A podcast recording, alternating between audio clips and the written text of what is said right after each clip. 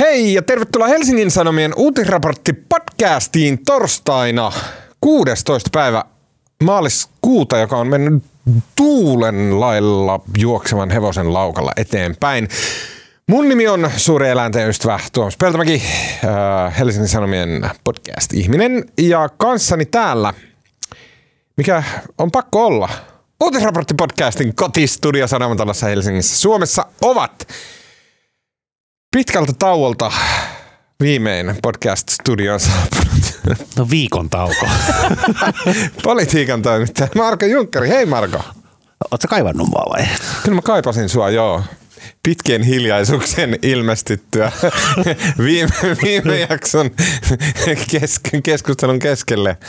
Ää, ja tota, podihan känselöitiin moneen otteeseen, varsinkin nuorisosomeissa.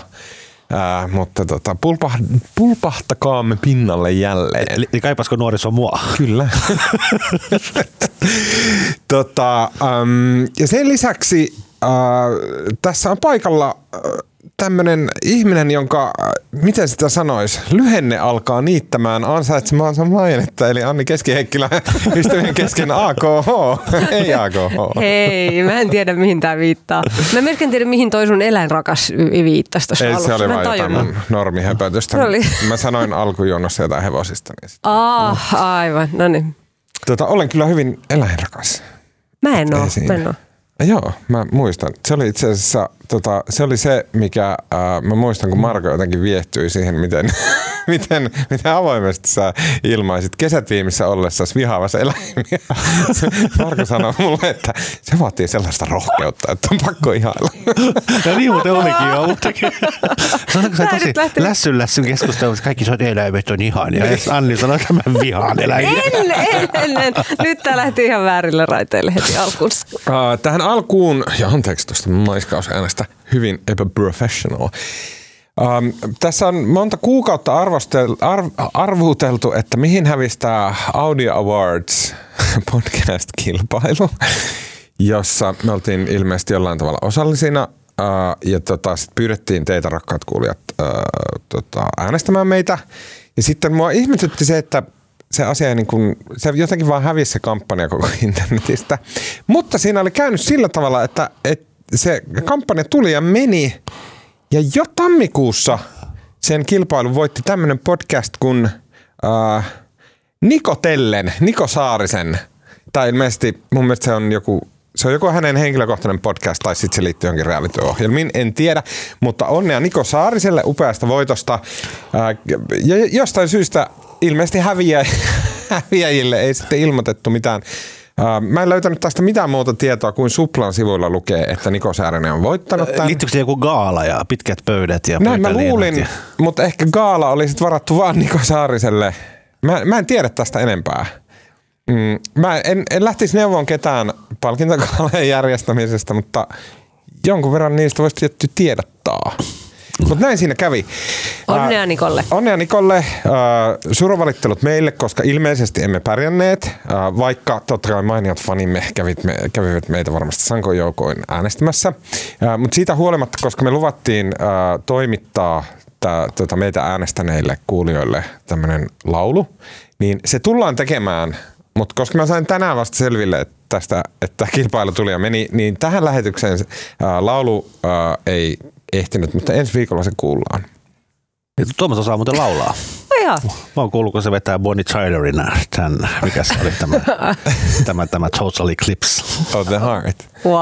Ää, erittäin ihan myötäisessä mekossa. Hei, mä oon kuullut tästä tarinaa. Mut mä, Siitä on olemassa myös video, mua, siis joka kiertää sen. hyvin suspekteja WhatsApp-rynkejä. tota, mutta ei puhuta siitä enempää. Mm, nimittäin, mä haluan äh, vielä kiittää. Äh, viime viikonloppuna mä olin Tampereella.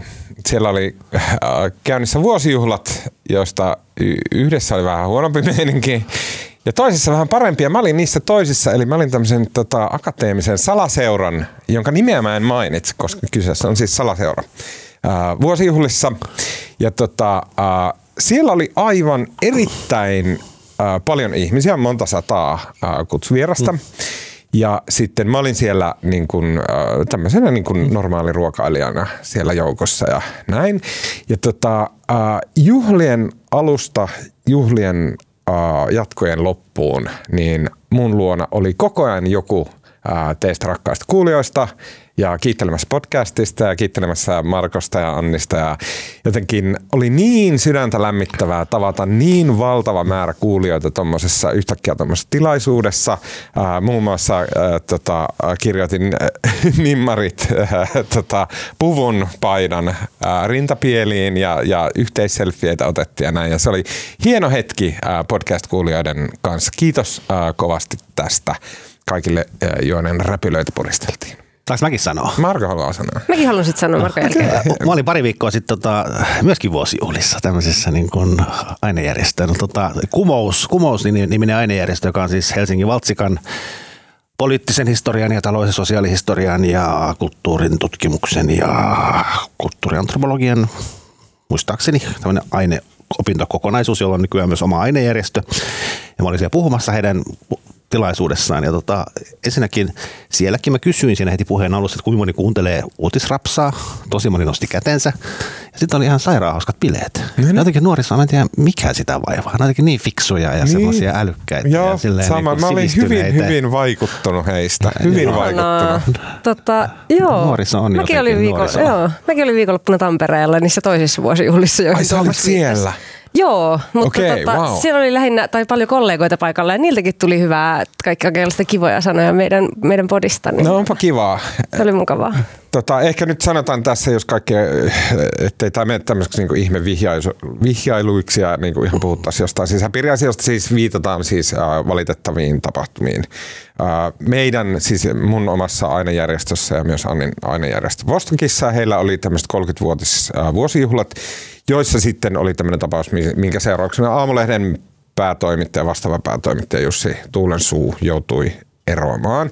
Nämä on sellaisia asioita, että nämä on oman firman asioita, koska äh, Aamulehti kuuluu sanomaan tätä nykyään. Niin nämä on sellaisia, että me ei oikein vapaasti voida kommentoida, eikä se olisi kiva. Äh, mäkin tunnen Jussin jonkun verran ja, ja mä tunnen sitten myös Vostokkeja. Tämä on niin sellainen aihepiiri, mitä on vaikea lähteä tässä podcastissa kommentoimaan, koska meillä on niin monia repiviä ristiriitoja sinne sun tänne. Joten me on yleensä tässä uutisraporttipodcastissa tämmöiset niin kuin talon sisäiset ja hankalat asiat ei tyystin ignoroitu, mutta et ne on semmoisia, että niistä on vaikea keskustella. Jos joskus ihmi- ihmiset ihmettelee, että miksei, miksei vaikka tässä podcastissa haukuta Hesarin toimittaja tämmöisiä, niin tämä on se syy, että et, et se, me, ei, me ei välttämättä pystytä semmoisessa niin kuin totaalirehellisyydessä sitä tekemään olemaan aivan avoimia kaikissa ajatuksissa, niin sitten mieluummin ehkä ei tehdä sitä. Yes, tämän viikon podcastissa keskustellaan sen sijaan mm, Suomen NATO-jäsenyydestä, joka vaikuttaa saavan perjantaina Turkissa, Ankarassa ää, tota, fiksujen ja filmaattisten Recep Tayyip Erdoganin ja Viktor Orbanin siunauksella ää, kruunun ää, huippunsa. Ää, Istanbulissa. Anteeksi, Istanbulissa. Mä en tiedä, mistä tuo Ankara tuli. tota, Mistä tämä pulpahti, mitä se merkitsee, äh, mitä se merkitsee Suomen kannalta, mitä merkitsee Ruotsin kannalta ja miltä, mi, mitä tästä seuraa nyt Suomelle, mikä on se seuraava keskustelu, mitä Suomessa aletaan käymään, jos tämä nalli nyt napsahtaa. Äh, puhutaan siitä, vaikka tietenkin täytyy sanoa, että tässä vaiheessa kaikki on spekulaatiota, koska mitä tahansa voi tapahtua, kun lähdetään Istanbuliin äh, kovin takki auki heilumaan. Ja sen lisäksi keskustellaan eilisestä MTV3 puheenjohtajatentistä, joka oli ensimmäinen tämmöinen suuri merkittävä tavallaan kansallisen talon tason puheenjohtajatentti.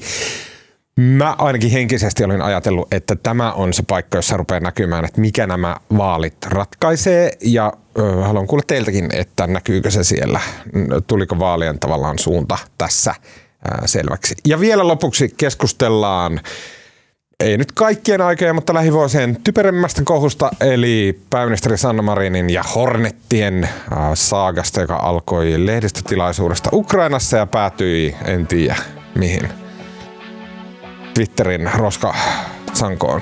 Lopuksi vielä hyviä keskustelun aiheita pitkien epämukavien hiljaisuuksien varalle.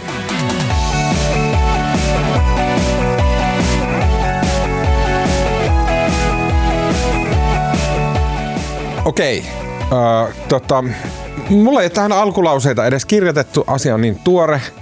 Tasavallan presidentti Sauli Niinistö on lähtemässä tänään torstaina kohti Istanbulia, jossa hän tapaa huomenna perjantaina Turkin presidentti Recep Tayyip Erdoganin.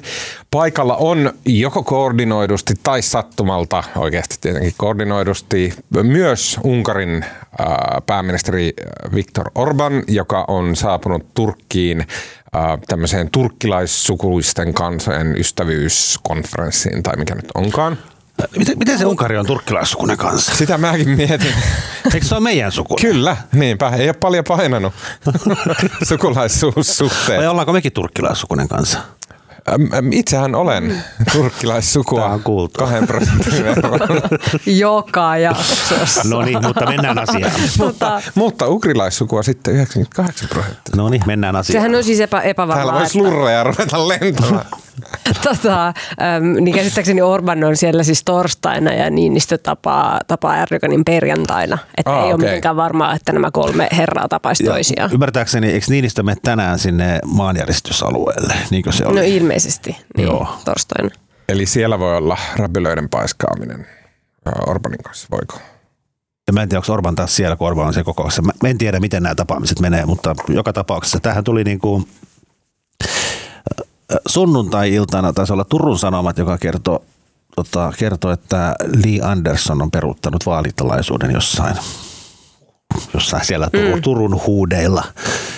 Ja sitten tota, syynä oli se, että on ylimääräinen UTVAN, eli tämä presidentin ja hallituksen ulko- ja turvallisuuspoliittisen tota, ministerivaliokunnan istunto. Ja silloin sitä vielä vähän niin kuin, Niinistö oli just tullut Jenkeistä ja silloin sitä vielä sanottiin, että tämä on vaan tämmöinen briefaus tästä Jenkkimatkasta. Mutta niin kuin onhan se aika outoa, että yllättäen sunnuntai-iltana on, kutsutaan koolle UTVA, joka niin kuin, olisi se voinut yhtä hyvin kutsua niin kuin normaaliaikanakin viikolla virka-aikaan. Ja silloin tavallaan, jos sitten alkoi semmoinen niin kuin spekulaatio ja pohdiskelu, että tässä on nyt varmaan jotain tapahtumassa ja onhan tässä jotenkin kaikki muutkin merkit niin kuin viitannut siihen, että tässä niin kuin ennen Turkin toukokuun vaaleja jotain tapahtuisi. Sitten eilen tuli tieto, että Niinistö lähtee sinne Turkkiin ja homma on nyt niin kuin ei sovittu, mutta tota, to- todennäköisesti Turkki ilmoittaa siellä tapaamisessa, tota, tapaamisessa että tota, he ovat valmiit tämän hyväksymään. Mm. Niin eihän tämä ollut niinku tä- täysin yllätystä tämä viikon käänne, että on ollut merkkejä, mutta, mutta kyllä se tuli vähän niin kuin puun takaa. Että musta tuntuu, että tämä niinku tu- Turkki, Suomi, Ruotsi asia on palannut semmoisella hiljaisella liekillä tässä jo monta viikkoa. Kyllä. Ja siitä ei ole kauheasti, sitä ei ole niinku ajateltu sitä asiaa, kun on jotenkin ajateltu, että no Turkin vaalien yli menee joka tapauksessa.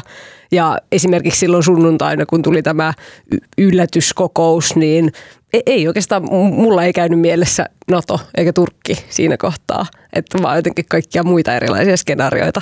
Että niin kuin merkkejä oli, jos olisi niin kuin tajunnut. Niin sitähän spekuloitiin, että se olisi liittynyt myös tähän Hornet-keskusteluun, Niin. mutta tota, kyllä, musta, kyllä musta Twitterissä oli myös semmoista jonkinlaista pohdiskelua, että olisiko tämä nyt jotenkin tämä Turkki etenemässä. En Mm. tiedä. Ja sitten tiistaina Ruotsin pääministeri Ulf Kristersson antoi tämmöisen Kyllä. lausunnon, että Suomi saattaa voida edetä NATOon, tai miten se oli, että Turkki voisi hyväksyä Suomen NATO-jäseneksi ilman Ruotsia, tai jotain tällaista. Niin se, sekin niin kuin ennakoi sitten tätä, tätä isoa uutista, joka tuli keskiviikkona. Kyllä. Ja se Mutta on, vähän puun takaa. Mä sanoisin, että Joo, pikkasen en mä, niin mun, kuin- mä haluaisin sanoa, että mä olisin ollut tosi kartoilla. Ja kyllä mä muistan, että mä vähän ihmettelin sitä, mutta mä en ottanut niin vakavasti sitä sunnuntain utvaistuntoa. Joo, ja sitten tähän liittyy siis, tässä nyt puhutaan nyt niin kuin Turkin hyväksynnästä, mutta sitten taas Orban Unkarissa on sanonut, että he eivät tule olemaan viimeinen, joka hyväksyy, mutta siinä on se ja-sana, Suomen ja Ruotsin. Että niin kuin, Ahaa. antaako niin kuin, jos Turkki jättää sen Ruotsin roikkumaan, niin tarkoittaako tämä sitä, että Or- Or- Orban ja Unkari hyväksyy Suomen vai niin kuin, tarkoittaako tämä sitä, että ne voi edelleen jättää Suomen ja Ruotsin roikkumaan, koska nehän ei ole silloin viimeisiä, joka hyväksyy Suomen ja Ruotsin, koska mm. Turkki ei hyväksy Ruotsia vielä. Mm. Mä, mä oon tehnyt, tehnyt vähän pieniä muistiinpanoja jopa tätä varten ja täällä muistiinpanoissa lukee tämmöinen kohta, että Erdoganin pää et Orbanin pää. Kysymysmerkki, kysymysmerkki. Hyvä. Ja tota, Mä näen kaksi leijuvaa päätä mun sielun silmässä. sit, eikö se tämän homman ydin ole se, että kun on ne kaksi leijuvaa päätä, niin me ei päästä sinne niiden päiden sisälle. Mm. Että tämä on niinku täysin kiinni heistä tyyliin ihmisinä tämä kaikki, että Kyllä. mikä johti tähän, että yhtäkkiä nyt Turkki aikoo ratifioida Su- Suomen. En mä tiedä, mitä Erdoganin päässä liikkuu, mitä Orbanin päässä liikkuu. Se on niinku tosi Mun mielestä- vaikea arvioida. Puolustusministeri Antti Kaikkonen, muistaakseni se oli hän, äh, vihjaili vähän tai aprikoi siihen suuntaan, että nyt on aikataulullisesti viimeinen hetki, jolloin Turkin tämän hetkinen parlamentti pystyy sen ratifikaation vetämään läpi. Niin siinä on ilmeisesti niin, että jos vaikka jos Suomi nyt, Turkki kuittaisi nyt Suomen, mutta ei Ruotsia, ja se Ruotsi menisi sen Turkin vaalien yli, niin sitten kun siinä on ollut se Naton huippukokous heinäkuussa on ollut se semmoinen tavallaan takaraja tai haave, mihin sitä pitäisi toteutua, mutta ilmeisesti Turkin vaalien ja sen NATO-kokouksen välissä Turkki ei enää ehdi hyväksyä ketään. Mm. Siinä on kaikenlaista säätöä. Niin. Säätöä kaikkea. Eli tarkoittaako tämä nyt sitten, tai puhutaan Ruotsista ehkä, no puhutaan Ruotsista nyt, tarkoittaako tämä Ruotsin kannalta sitten sitä, että jos tämä parlamentti Turkissa ei ratifioi Ruotsia, niin ei ole mahdollista saavuttaa sitä Vilnan kokousta? Varmasti kaikki. En mä, me, me, mä en usko, että meillä on kykyjä arvioida niin kuin Turkin parlamentin tämmöisiä päätöksentekokykyä vaalien jälkeen, miten nopeasti se saadaan asiat. Varmasti kaikki on mahdollista, että tota, en tiedä, mutta näin vaan jostain luin, että, tota, siitä, että se on aikataulullisesti vaikeaa. Mekin luin jotain, jotain tota asiantuntija-arviota tästä. Mutta siis kyllähän sen ymmärtää niin kuin jokainen, että Suomessakin on tulossa vaalit. Ja se vaalien jälkeinen säätö, ennen kuin pystytään eduskunnassa tekemään, tai hallitus pystyy tekemään Niin. mitään, niin sehän on tosi pitkä se aika. Niin, Niin, Muodostetaan hallitus ja sitten niin kuin kaikki valiokunnat pitää niin kuin justeerata, että laittaa pu- puheenjohtajat kaikelle. Ja Kyllä. kyllä sinne menee aikaa. Paitsi kysy- mä- ehkä sekoitetaanko me siihen, että jos Suomessa hallitusneuvottelut voi mennä tosi kimuranteeksi, koska silloinhan tavallaan niin kuin yhden hallitsevan koalition sijaan siinä on niin kuin kaikki repimässä eri suuntiin, mutta et nyt puhutaan kuitenkin Turkista ja Unkarista, jossa vaalien jälkeenkään ei varmaan ole semmoista niin kuin demokraattista jakoprosessia, että no hei, että mitä te haluatte nyt ja näin, vaan että se on edelleen sitä samaa sanelupolitiikkaa, mitä se muutenkin on. Paitsi eikä Erdoganin voitto ole mitenkään varma. No, en, Ja voi, on, on myös mahdollista, että voi tulla niin jotain lev- levotonta, siis sekavia aikoja Turkissa vaalien jälkeen. Että kaikki tämmöinenkin on mahdollista. Mutta jos, palataan vielä tähän, niin kuin, onhan tämä jotenkin niin kuin, koomista. Niin kuin, siis tähän, sitähän niin kuin, sitä puhuttiin jo silloin aikoja, sitten taisi olla Niinistö itse, joka sanoi, että niin kuin, kysyttiin jossain A-studiossa, että miksi tämä homma ei, niin kuin, miksi tämä jumittaa tällä ja sitten hän sanoi jotain, en muista yhtään sanamuotoa, mutta siihen tyyliin, että lopulta sitten mennään ja istutaan kasvokkain ja niin kuin mies miehelle niin kuin hoidetaan tämä homma. Mm joka kuulosti jotenkin ihan absurdilta. Mutta sitähän, että onhan tämä nyt ihan tämmöistä niinku suurta näytelmää ja showta. Niin nyt sitten Niinistö matkustaa sinne Istanbuliin ja istutaan sitten pöydän ääressä ja tuijotellaan toisia silmiin. Ja sitten Erdogan sanoo, että ok. ja Orban on pöydän päässä ja vielä Tänään aamulla kun tuli niitä tietoja siitä, että myös Orban on saapumassa sinne Turkkiin, niin se oli, se oli taas semmoinen, niin kuin, että mä en ihan tiedä, että mi, miltä se näyttää. Ja jos näin ei tapahdu, että on semmoinen niin kolminkeskeinen kättelytilaisuus, niin ehkä ihan hyvä, mutta että vähän mietin sitä, että miltä se näyttää niin kuin muille maille se, että Orban ja Erdogan silleen saa niin kuin Niinistön sinne kumartelemaan ja ottamaan siunauksen vastaan. Näiltä niin kuin tavallaan, tässä nyt niin kuin tämmöiset mafiakaiffarit voitelee niin kuin pienempäänsä. Niin, mutta et mä mietin, että miltä se näyttää. Mä en nyt osaa yhtäkkiä nimetä muuta tämmöistä rellestävää maata kuin nämä kaksi, koska nämä on jotenkin vienyt sen mentaalitilan silleen paskamaista. Mutta että et, et miltä se näyttää Kiina, Venäjä, ähm, ketkä muut, Puolakin änkyröi joskus. Sehän on semmoinen symbolikuva, missä että hei, että niin kuin, äh, toimimalla epäreilusti änkyröimällä, niin te saatte kaikki pokkuroimaan ja niiailemaan. Ja tässä siitä on ikoninen valokuva todisteeksi, missä Sauli Niinistö saapuu Turkkiin ja ottaa siunauksen vastaan. en mä, me ollaan tässä ennenkin puhuttu ja mä joskus, joskus olen ollut, niin musta ollut jotenkin huolestuttavaa, että kuinka paljon Suomi, Suomi ja Ruotsi tässä niin kuin joutuu ja rupeaa pokkuroimaan, mutta ei tässä nyt kauheasti itse asiassa ole pokkuroitu. Kyllä mun Suomi tästä nyt ihan tyylipisteet sinänsä voi kai saada. Että niin. ei tässä nyt ole tehty mitään kauhean drastisia myönnytyksiä. Niin- Suomi, lähti, Suomi myönnytti vähän, että jotain tiettyä terästä voidaan viedä Turkkiin, jolla on kaksi käyttöroolia joku tällainen, mutta Ruotsihan sitten taas enemmän, että ihan lähti rukkaamaan omaa lainsäädäntöään Turkin Niin. mukaan. Näin, mutta mut siinä mielessä, ja olisi se nyt niin kuin, ja myös ehkä se, että onhan tämä nyt niin kuin, no siis maailmantilanne on uhkaava ja vaarallinen ja näin, ja tavallaan ihan Suomen oman turvallisuuden kannalta olisi hyvä, kun me oltaisiin siellä NATO- NATO-sateenvarjon alla, mutta myös se, että mä niin kuitenkin jaksa enää lukea näitä juttuja Turkin sisäpolitiikasta ja spekulaatiota. Se on sitä kiva tarina jotenkin ratkeaisi, kun tämä on jotenkin mun... Mut, Niin, mutta ja- saanko tohon sanoa? Okei, sano Anni eka. No, no sano vaan sen, että, että ja myös niin kuin jotenkin mä en jaksa uskoa, että presidentti Niinistö olisi jotenkin kauhean kevyesti lähtenyt sinne kumartelemaan. Että niin kuin, siinä, on siinä aika isot lupaukset Niin, kyllä, olla ihan, ihan takuu varmasti. Mutta, mutta mä haluan sanoa, että mä oon tosi, tosi iloinen siitä, miten kiinnostavaa Turkin politiikka on, kun siinä on itse kiinni.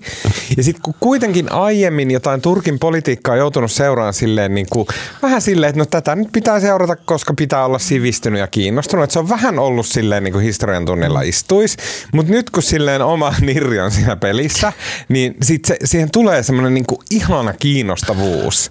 Joo, mutta mun mielestä mä oon oon itse asiassa just päinvastaista mieltä. Musta voi olla hauska seurata Turkin sisäpolitiikkaa, mutta se olisi kiva seurata niin kuin sen itsensä vuoksi, eikä sen takia, että sitä koko ajan peilataan sen Suomen jäsenyyden kautta, koska musta se ei ole vaan kauhean kiinnostavaa. Ah, okei. Okay. Täysin sataprosenttisesti päinvastaista mieltä. okei, okay, mm, sano Anni. No sano sä. Eikö Sulla on sulla muistiinpanoja. Mulla muistin, että no niin, Teille päät tuli. Mikä on seuraava kohta? Mikään ei ole niin hauska kuin se pääkohta.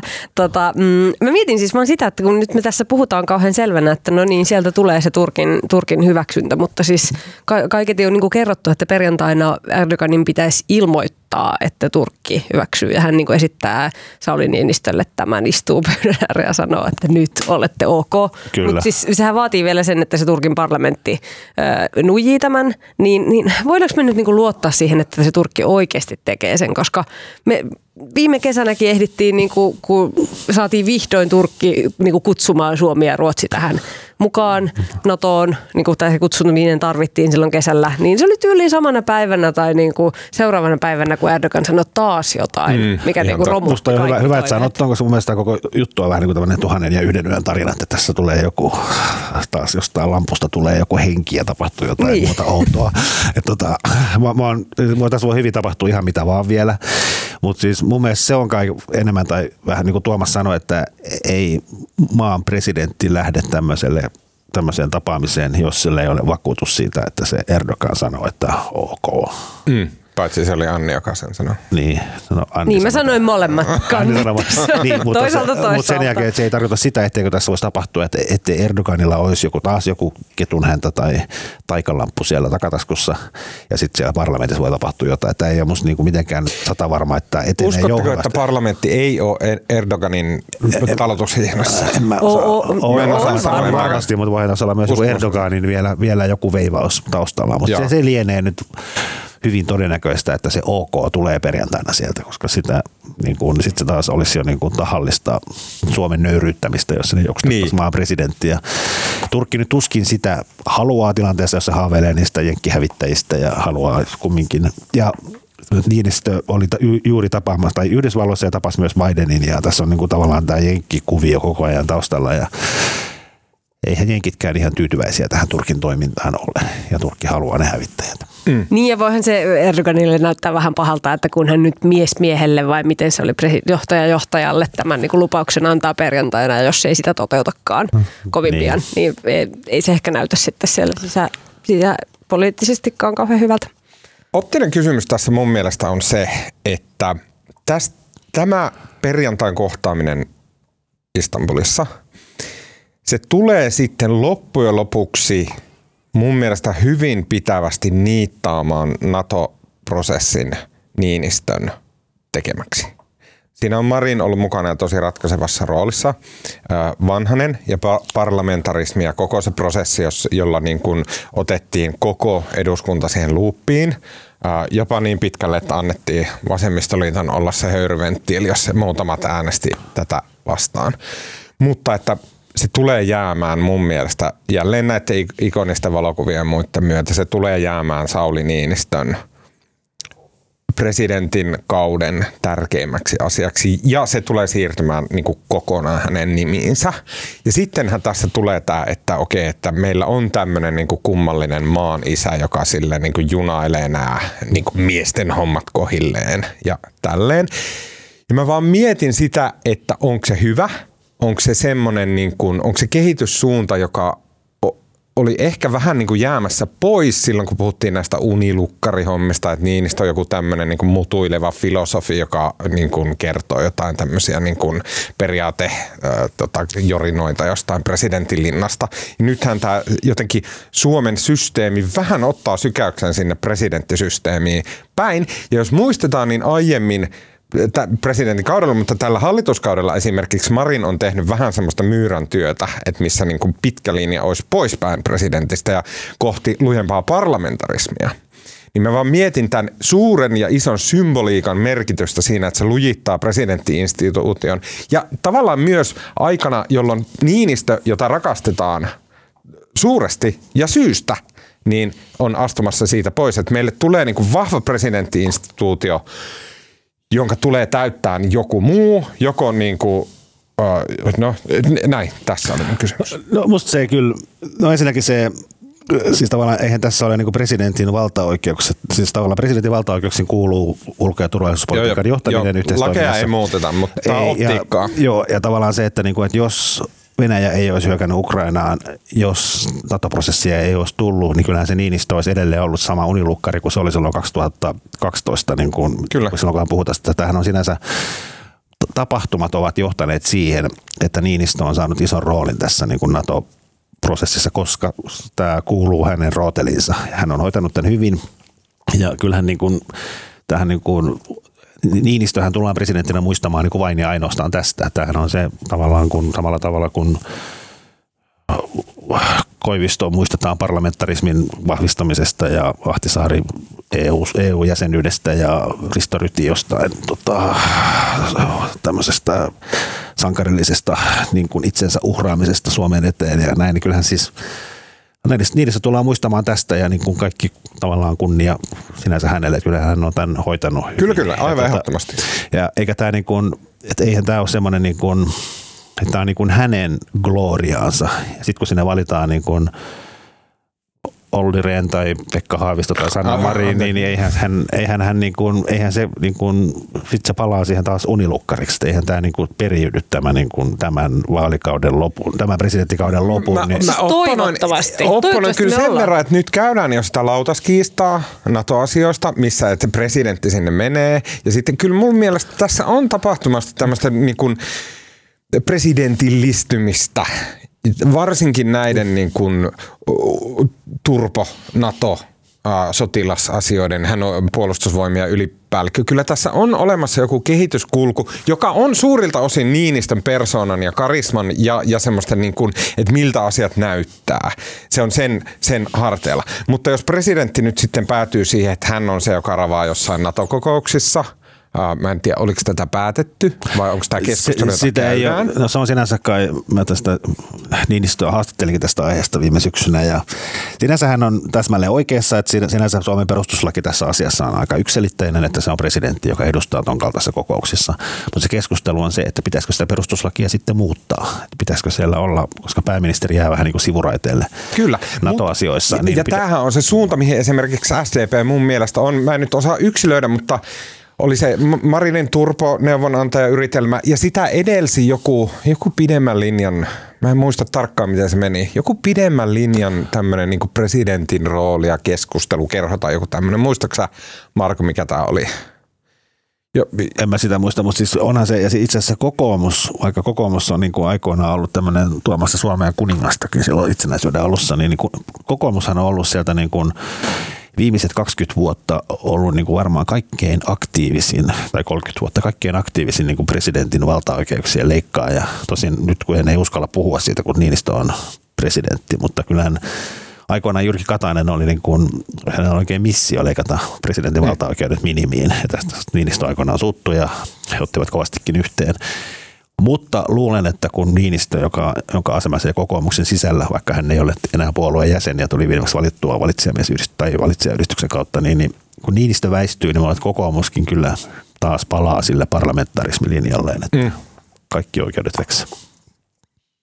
Äh, hmm, joo, tota, mistä se nyt puhuttiin? Niin, että tuota noin, niin kyllä mä, mäkin ajattelen siis, että, että se, jos palaa siihen presidentti, ensi vuoden niin. presidentin vaalit-asiaan, niin nyt varmaan siitä niin kuin sen presidentin persoonasta kuitenkin puhuu tosi paljon. Ja, mm. niin kuin en mä ja, maailma, ja maailman tilanteesta, niin, mitä tapahtuu. Toivottavasti tämä NATO-asia olisi niin kuin hoideltu siihen mennessä. Kyllä. Ensi kevääseen mennessä. Tota, ja joo, no niin. Okei, okay. äh, on olemassa semmoinen aivan helkkarin iso kysymys, joka on ollut tämän kevään ajan lästä. Ja se on se, että miksi suuret mediat ei ole järjestänyt semmoisia niin kuin megaspektaakkeleita. Niitä on vähän niin kuin odoteltu ja äh, ainakin sosiaalisessa mediassa on kyselty, että no mikä tämä homma on, että ei ole tämmöisiä niin kuin aivan tämmöisiä niin kuin suurtapahtumia vaalien kyytipojaksi. Mutta MTV3 oli sitten äh, keskiviikkona ensimmäinen, joka tarttui tähän huutoon ja järjesti ensimmäisen näistä isoista puoluejohtajatenteistä. Seuraavat, mitkä tulee, on sitten Yleltä tulee kaksi pu- pu- puheenjohtajatenttiä ja Helsingin Sanomilta, eli meiltä yksi. Ja Maikkarit tulee vielä yksi. Ai ja, okei, okay, mä en tiedä. Mutta se on pienemmällä, pienemmällä porukalla, ei kaikille. Just näin. Tota, uh, Ylelläkin oli monta semmoista pienemmän porukan tenttiä. On, on nyt vähän enemmän. Mutta semmoista, semmoista niinku isoa vaalistarttia. Ja mun mielestä, tämä on nyt vähän hattumutoa, mutta mun mielestä aiemmissa vaaleissa ne ei ole ollut näin loppupäässä vaalitaistelua nämä on, isot. On, on ne musta aina ollut. Siis mun mielestä koska siis ihmisten havahtuu vaaleihin niin kuin suunnilleen silloin, kun ennakkoäänestys alkaa. Ja ennakkoäänestys alkaa ensi keskiviikkona. Että sinänsä musta ajatus on ihan niin kuin normaali. normaali Okei, okay, se tuntuu sitten vaan. No sitten mä tiedänkin, mistä johtuu, että et musta tuntuu tältä ja se on se, että meillä ei ole ollut sellaista isoa kysymystä, joka olisi ratkaisemassa. Ja se, on musta se, se, on musta se pointti. Niin. Ja musta nämä on niin kuin tosi poikkeukselliset vaalit, koska niin kuin, me ollaan nyt menossa tähän maikkariaiheeseen ilmeisesti. Se näkyy siinä Maikkarin eilisessä vaalikeskustelussa, että niin kuin, se oli, oli ihan hyvä ja juontajat veti semmoista erinomaisesti, mutta siinähän mentiin niin kuin, että nyt puhutaan vähän koulusta ja nyt puhutaan vähän maahanmuutosta. Ja siinä mentiin niin kuin aihe kerrallaan, loikittiin läpi niin kuin politiikan lohkot ja mistään ei niin kuin, kyllä kovasti otettiin yhteen ja huudettiin, mutta eihän niistä mikään ollut semmoinen teema, joka niin kuin ratkaisisi nämä vaalit tai niin kuin menisi ylitse muiden. Että tämä on minusta ollut tosi poikkeuksellinen niin kuin vaali, vaalin alus ja kampanja, että ei ole, niin kuin yhtä, ei ole yhtä semmoista yksittäistä isoa kysymystä, ja sitten se on niin kuin, oikeastaan kaikki huomio kun ei ole yhtä asiaa, mistä riidellään, niin sitten keskitytään niin kuin yleiseen riitelyyn. Niin. No, Marko, mä haluan nyt kysyä sulta heti, kun sulla on pisin perspektiivi meiltä, mutta Anni vastaa säkin, että mm, johtuuko tämä nyt siis kenestä? Onko puolueilla, onko puolueilla niin kuin yritys saada joku keskustelun aihe läpi kansalliseksi keskus, keskusteluksi. Kysymys on tavallaan, että tulviiko meille mediassa koko ajan tiedotteita tästä tuosta, tästä. Onko puolueella olemassa joku strategia, että yritetään saada tämä aihe nyt ykköseksi, koska me on, hyödytään siitä? On, mutta eihän Ja se miksi niin, se ei onnistu? No eihän se onnistu sillä, että se puolue itse haluaa puhua jostain, vaan siitä pitää jonkun munkin haluta puhua ja se pitää olla erimielisyys. Lähes aina nämä tämmöiset vaalien isot keskustelut ja tämmöiset niin kuin game changerit, ne tulee ulkopuolelta. Se oli 2011 vaaleissa, silloin Maikka, heti Maikkari tentti loppui illalla ja pari minuuttia sen kameroiden sulkeutumisen jälkeen tuli Reutersin sähke, että Portugali on pyytänyt tukipakettia EUlta. Ja se oli jo silloin aiemmin, Kreikan tukeminen oli Suomessa jakanut puolueita ja ollut niin kuin valtava kysymys. Ja tämä oli niin kuin siis ennakkoäänestys oli just alkanut, että sama kuin tämä tulisi niin kuin ensi viikon torstaina ja sen jälkeen se viimeinen viikko puhuttiin niin kuin vain ja ainoastaan Portugalin tukipaketista ja se muutti ne asetelmat ihan täysin.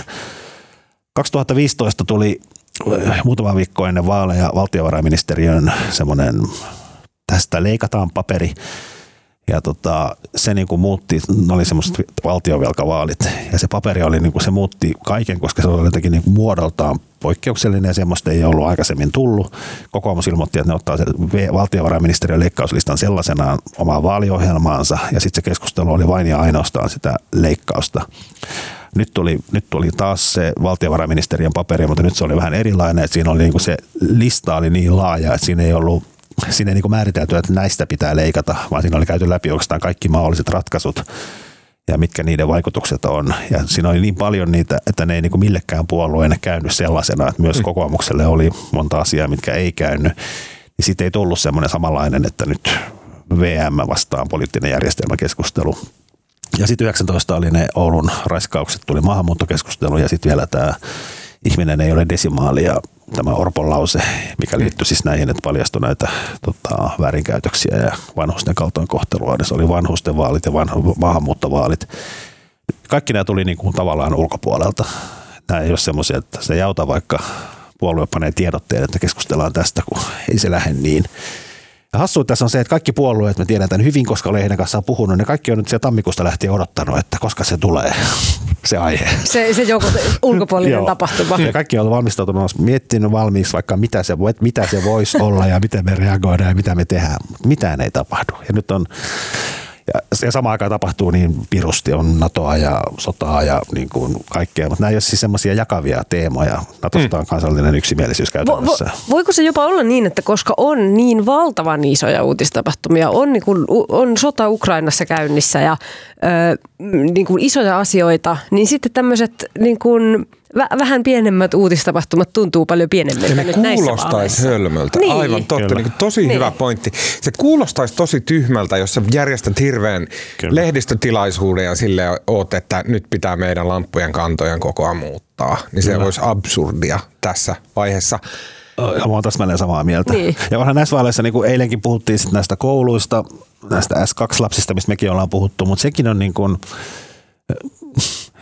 kaikki on siis perusajatuksesta yhtä mieltä, että koulut, peruskoulu on tärkeä ja sitä pitää parantaa ja oppimistuloksia saada paremmiksi ja sitten pitää saada enemmän tukitoimintoja ja valme, mitä valmistavaa, valmentavaa, valmistavaa, mikä se termi on, mitä opetusta semmoista. No, niin, sitä. Huonosti pärjääviä oppilaita pitää tukea Tukia enemmän. Ja tota, tästä ei ole sinänsä niin suurta erimielisyyttä. Persut yrittää rakentaa tästä, että kaikki on niin maahanmuuton vika ja niin kuin eilen sitten Lee Anderson raivosi Purralle tästä, että on niin väärin syyttää lapsia tästä, maahanmuuttajalapsia tästä. Ja siitä ehkä vähän kipinöi, mutta ei sekään ole semmoinen niin kuin mm. aihe, mikä niin kuin tavallaan muuttaisi tämän koko pelin. Niin, ja sitten mä mietin myös sitä, että, kun niin kuin, että onko tässä vähän sillä hi- hiipivästi pikkuhiljaa syntynyt kaikille sellainen ajatus, että no näissä vaaleissa on aika paljon kyse julkisesta taloudesta ja valtionvelasta. Ja niin kuin Li Anderssonkin sanoo, että ei ole kyse näissä vaaleissa siitä, että, että sopeutetaanko, vaan että kuinka paljon ja, ja niin kuin mitä. Niin sit se, se on, mutta sitten se toisaalta on kuitenkin semmoinen aihe, mistä puolueet on aika varovaisia ja ne ei niin kuin jotenkin, no kokoomus ei ole ehkä varovainen, mutta kaikki muut. Ja, ja, ja siinä on, se ja, menee sellaiseksi niin kuin koulutuksesta ei leikata tyyppiseksi keskusteluksi. On, ja sitten kun se on mennyt niin jotenkin, tämä on mennyt niin, niin eri tavalla kuin silloin 15. Että nyt on sitten niin kuin, demarit on kaivautunut sinne syvimpään poteroon ja senkin niin. pohjalle sanoo, että me, mistään ei leikata yhtään mitään ja puhuu vaan talouskasvusta ja niin kuin kieltäytyy lähtemästä siihen niin kuin miljardileikkiin, että miljardi voidaan leikata tai kaksi, että demarit sanoo kaikille ei, ei, ei. Ja kokoomus toistelee papukaijana, että 6 plus 3, 6 plus 3 tarkoittaa mm. siis 6 miljardia ensi kaudella ja kolme myöhemmin. Ja tämä ei niin kuin, eihän se ole keskustelu, että se, ei vaan, niin kuin, se vaan jurnuttaa siinä niin, paikalla. Ja puhutaan siitä, että mitä ei tehdä, niin. eikä puhuta siitä, että mitä tehdään. Ja, kyllä, just tämä puolueet ei sanomaan, että mistä, myöskään kokoomus ei sanomaan, mistä ne sitten leikkaa. Maikkarin mm. Tentinen teemat oli, oli nimenomaan tämä leikkauskeskustelu, valtion talous ja tämä sitten oli tämä maahanmuutto ja S2-kysymykset ja sitten kolmantena oli tämä vähän omituinen, niin kuin, että saako autoilla enää ajaa. Ja Joo. muuta siellä ei mun siis, mielestä No siinä oli maa, tai työperäinen maahanmuutto. Työperäinen maahanmuutto. No se oli siinä maahanmuuttokeskustelussa. Niin, kyllä. Nämä oli ne teemat, mistä puhuttiin. Ja sitten mun mielestä näytti siltä tosiaan, se oli, se, se oli melkein niin kuin sietämättömän sietämättömän pyöreätä se, se, se keskustelu siitä leikkauksista ja tämmöisestä, koska siinä oli silleen, mitä leikkaatte, mitä leikkaatte ja ei vastata, ei vastata. Ja, se, ja sitä käytiin tosi pitkään, siitä ei oikein jäänyt mitään käteen. Mun mielestä se oli siinä yhteydessä, missä Marinilla oli jonkunnäköinen hyvä hyökkäys Orpaa kohtaan siinä, missä se sanoi sen aika hyvän pointin ja aika ilmeisen pointin, että kun kokoomus on rummuttanut tätä ihan valtavaa tai tätä sitoutumista siihen kuuteen miljardiin, niin se oli jotenkin silleen, että Suomen kokoisessa maassa se tarkoittaa, että sotesta leikataan tuntuvasti, koska ei ole mahdollista saada näin isoja leikkauksia aikaan ilman, että soteen puututaan. Ja sitten Marin lähti tätä paisuttaan tosi paljon, että se tarkoittaa, että te annatte kenkään hoitelle ja näin, näin. Se oli mun mielestä tontentin onnistuneen tämmöinen niin kuin, äh, konfliktin luominen, millä mä en välttämättä tarkoita, että se mitään suuria kansanrivejä tota, äh, kohahduttaa, mutta että se niin. oli jonkunnäköinen onnistuminen. Mun mielestä Marinilla oli niin kuin siinä alussa, kun Marinilta tentin alussa kysyttiin hä- hävittäjäasioista ja Horneteista, niin siinä, siinä mm, ja myös tästä Turkki, Turkki-NATO-asiasta, niin hän meni semmoiseen niin pääministerimoodiin ja vastasi Kyllä. hyvin pääministerimäisesti. Ja sitten musta tuntuu, että niin kuin ehkä sillä ekan tunnin ajaksi niin, niin myös niin kuin jäi siihen pääministerimoodiin. Okei, mun mielikuva oli just päinvastainen. Ja sitten sen jälkeen alkoi tämä niin kuin tota, Orpon, Orpoa vastaan hyökkääminen, mikä on niin kuin nähty tosi monissa tenteissä aiemminkin. Ja sitten se Orpo-levy jäi vähän niin kuin päälle. Että okay. Mä, mä, mä jotenkin niin kuin, en mä tiedä, mun, mun mielestä se ei ollut mitenkään onnistuneinta tässä Okei, okay. mun mielestä mä, mä taas ihmettelin just sitä, että siinä kävi se pääministeri kommentoimassa tämän päivän politiikan asioita. Ja sitten mun mielestä hän aika nopeata pääsi siitä irti ja sitten alkoi höykyttää Orpoa. Marko, Ota... Sä avasit suun. Niin. Avasinko suun? Kumpaan mitään, se mitään ei tuu. Mä en itse asiassa, mä en ihan stentin alkuun nähnyt. Mä tulin kyytiin siinä vasta, tota, kun se oli jo alkanut. Uh, ehkä yksi, yksi semmoinen havainto on, että sitten niinku, muistan siis, kun Petteri Orpo ja Sanna Marin otti siinä politiikan toimittajat ry tentissä, kaksintaistelu joskus tammikuun lopussa. Mm-hmm. Ja siinä niin kuin, Marin, oli, Marin äh, toisteli näitä vuorineuvoksia ja tavallaan runttasi sen Orpon niin kuin maan rakoon siinä väittelyssä. Orpo ei saanut raukkaa oikein suuvuoroa edes, kun se Marin jyräsi sen siinä keskustelussa. Ja sitten niin tavallaan niin kuin politiikan ehkä tämmöisen niin kuin työkseen seuraava mielestä niin kuin, se oli, niin kuin, se oli niin kuin Marin veisen keskustelun. Mutta sitten mä juttelin niin kuin olen jutellut niin monen tämmöisen tavan, tavan ihmisen kanssa, jotka ovat katsonut netistä sen saman keskustelun. Ja ne on pitänyt sitä niin kuin Marinin hyökkäävyyttä ja käytöstä jotenkin niin kuin tosi luotaan työtävänä. Ja ne on sitä mieltä, että Orpo oli niin kuin paljon parempi siinä tentissä, vaikka se silleen makasi siellä niin kuin pienenä ihmismökkynä, Kyllä. jyrättynä niin kuin mun silmiin. Että sekin on niin kuin, No tenttejä katsotaan niin eri tavalla ja sitten se, kun me, me jotenkin toimittajat haetaan sitä konfliktia ja siistiä, kun joku haastaa ja toinen vastaa ja joku voittaa väittelyä ja näin, mutta kun se ei välttämättä ole se tapa, millä ihmiset katsoo kyllä, sitä. Mm. Kyllä, mä mietin just samaa Orpon kohdalla, että olipas se jotenkin niin kuin lauhkee Orpa oli selvästi, se on käynyt tota, esiintymiskoulutuksessa ja musta se oli jopa niin kuin liikuttavaa nähdä, koska se ohjaa silloin selvästi ollut se, että älä kiihdy, ole rauhallinen, Kyllä. älä ole flegmaattinen, mutta niin kuin silleen rauhallinen. Se yritti asettua kaiken yläpuolelle. Ja sitten siellä oli jatkuvasti sille muistettu, että ole niin kuin pääministerin, pääministerin oloinen. Ja sitten aina kun sai puheenvuoron, niin sehän vähän suoristi selkää ja otti sen Kyllä. Niin kuin pääministerin sen asennon. Ja mä, mä, mietin aluksi, että Orpo oli tässä, niin kuin, että ottipas turpaan, että mitä helvettiä, mutta sitten mä muistin, että suomalaiset rakastaa Matti Vanhasta. Mutta eikö se on tosi tärkeä pointti? Suomalaiset rakastaa semmoisia niin kuin harmaita miehiä. Niin. On ja se on niin kuin, ja sitten siinä on myös yksi ero on se, että niinku itse asiassa niinku, jos tenttiä katsoo livenä, niin silloin se niin kuin päälle puhuminen ja hyökkääminen on paljon viihdyttävämpää. Mutta telkkarissa se rupeaa ihmisiä harmittamaan, koska silloin on vaikea saada ihan, tekni, ihan niin kuin selvä, niin kuin siitä puheesta selvää. Ja sitten tulee sellainen kakofonia ja se ei ole kivaa telkkarissa. Että se, tavallaan se huutaminen ei välttämättä toimi TV-ssä. Mm. Tota, Orposta Iltasanomien Erno Laisi kirjoitti näin, että illan yllätys ei möläytellyt mitään typerää. Möläyttelipäs. Möläyttelipäs. Mitä? No. No siis tämmöiset kiljuvat naiset. Aivan viimeisellä, viimeisessä mutkassa sortu ylimielisyyttä. Ai Jalliksen niin. kommentti. Sehän oli Ei, hyvä. se oli hyvä. Ei Kaikki ollut, oli se oli ylimielistä. Eikö se, oli yli... Ah, niin, te olette lukenut liikaa Twitteriä. Se oli ylimielistä. Ja mistä ihmiset ei pidä, on ylimielisyys. Siitä mm. ihmiset ei pidä. Niin, siis se oli, Jallis se oli, siitä... oli häipynyt Joo. sieltä. Ja sitten äh, Petteri Orpo sanoi ihan viimeinen kommentti koko vaaliväittelyssä. Sille lopputeksti trullas, niin se sanoi, että no hö, hö, hö sai toikin paskapää kerran nimensä ei lehteen. Ei, niin, ei sanonut noin, mutta se oli se klangi siinä. Ei. Se oli möläytys, se oli ylimielisen olosta. Se oli täysin tarpeetonta mollaamista. Siinä vaiheessa ei ollut mitenkään selvää, että miksi Jallis häipyi sieltä. Ja oli, oli. sä Se oli uutisissa. Kaikilla oli, oli, oli, joo, puhelimen joo, ja, ja notifikaatio. Jan se- Andersson se- sanoi, että hän, hän häipyi sieltä sen takia, että ei saanut suun No niin, olihan se Niin, selvää. se oli Niin, oli, oli se selvää, joo joo, mutta ei ollut selvää silleen, että oliko se hyvä vai huono, oliko niinku hänellä oikeus siihen ja näin. Jälleen kerran, että niinku mikä herättää ihmisen sympatiat näin. Okei, Jallis ei välttämättä ole se sympaattisin äh, hahmo koko maailmassa, mutta saattaa olla, että hän herättää tässä suhteessa sympatiat, jos Jallis on häipynyt ja sitten vielä monta pykälää korkeammalta Orpo sylkäsee Ei. räkäklimpin niskan. Mä sanon, että ainakin jotkut on äh, ajatellut näin. Siis Orpo sanoi ääneen sen, mitä kaikki ajatteli. Kyllä. Ei, ei, ei. ei. Että se oli tämmöinen julkisuustemppu, jolla se sai otsikot ja, ja naamansa lehteen. Mutta se ei tullut tuolla tavalla. Orpo ei ole hyvä sanomaan tuolle niinku lämpimästi ja silleen, silleen niinku inhimillisesti noita asioita. Ja mä luulen, että toi tuli ihan spontaanisti Orpolta se Niin mäkin, mutta mä luulen, että hän niinku paljasti sen. Joo, mutta oli musta, mutta kieltä, olihan se niinku ha- ja Harkimon niinku, musta toi, toi, toi oli aivan varmasti etukäteen suunniteltu ja s- tota, niinku harkittu ja se tiesi, että se oikeasti, että se saa sen kumminkin, hän on yksi yhdeksästä keskustelijasta ja saa, hän on myös pienimmän puolueen puheenjohtaja. Se on niin kuin ihan, ja jossain oli vielä, että siinä vaiheessa kun se Jallis lähti, hän oli saanut puolitoista minuuttia.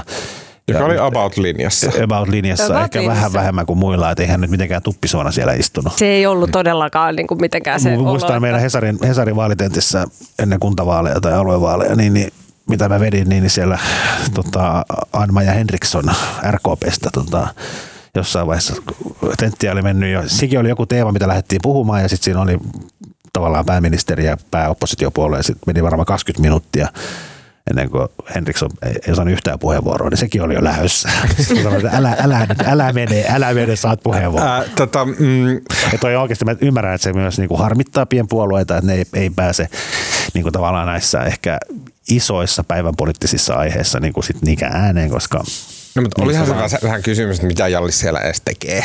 no onhan se eduskuntapuolueen puheenjohtaja. mutta myöskin, että hän, hänellä oli selkeästi joku flunssa tai joku. Ääni oli tosi Oli painava. todella okei. Joo. Okei, ja sitten mä haluan kommentoida. Anna-Mä Henriksson on kyllä, hä- hän, hänen aikansa on ohi. Hän oli niin, niin semmoinen niin kuin, hän oli silleen niin jo, tiedätkö, mat- matkalla Bridge-kerhoon tota, ottaa saa päiväserryä noin ja silleen poikennut. Joo, joo. RKPssä on aika vaihtaa puheenjohtajaa ja puheenjohtajahan tulee varmaan olemaan Anders Adlerkreutz. Ja sitten se tulee olemaan jännittävää, että mitä siitä seuraa, koska hän on kuitenkin nuori ja dynaaminen. No okei, nuori on kyllä vähän liioittelua, mutta ei, ei nyt ihan tämmöinen niin kuin seniori kansalainen, niin kuin Anna Henriksson oli tosi alleviivatusti. Äh, tota. Mutta eihän mun mielestä huono ollut Ei, siitä. ei, ei missään varsin miellyttöä sille, niin kuin, kivahan Mut- sitä on ja mun mielestä oli vielä niinku aktiivisempi kuin Joo. usein. Ai joo, okei. Musta oli, musta oli hyvä. Hän, hänhän oli myös sairaslomalla, hänellä meni se jalkamurtu vai mitä hänellä oli. Kyllä. Ja käsi, ja kädessä. Ei kun käsimurtu. Molemmat, molemmat. Ai jaa. Mutta ö, voidaanko puhua yhdestä, joka on- onnistui aika hyvin, eli tota Annika Saarikko. Ai niinkö meinaa? Mulla mul tuli hänestä siis mieleen, oli tämmöinen tietty hetki siinä tentissä, kun, kun Marin sanoi jotain ja Marin ja Orpo kinasteli ja joku muukin sanoi jotain, niin Annika Saarikko oli kuin tarhan täti, joka oli sillä että ei näin Sanna Marin, ei näin Petteri Orpo. Täältä on tullut ihan hyviä puheenvuoroja toisilta ja toiset ovat sanoneet näin ja näin. Kyllä. Ja mulla tuli tästä niin kuin mieleen semmoinen TikTok, jonka mä näin. Ö, TikTokissahan perussuomalaiset on, se on niin kuin perussuomalaisten paikka tämä TikTok. Ja siellä on aika paljon ö, heidän niin kuin sisältöä.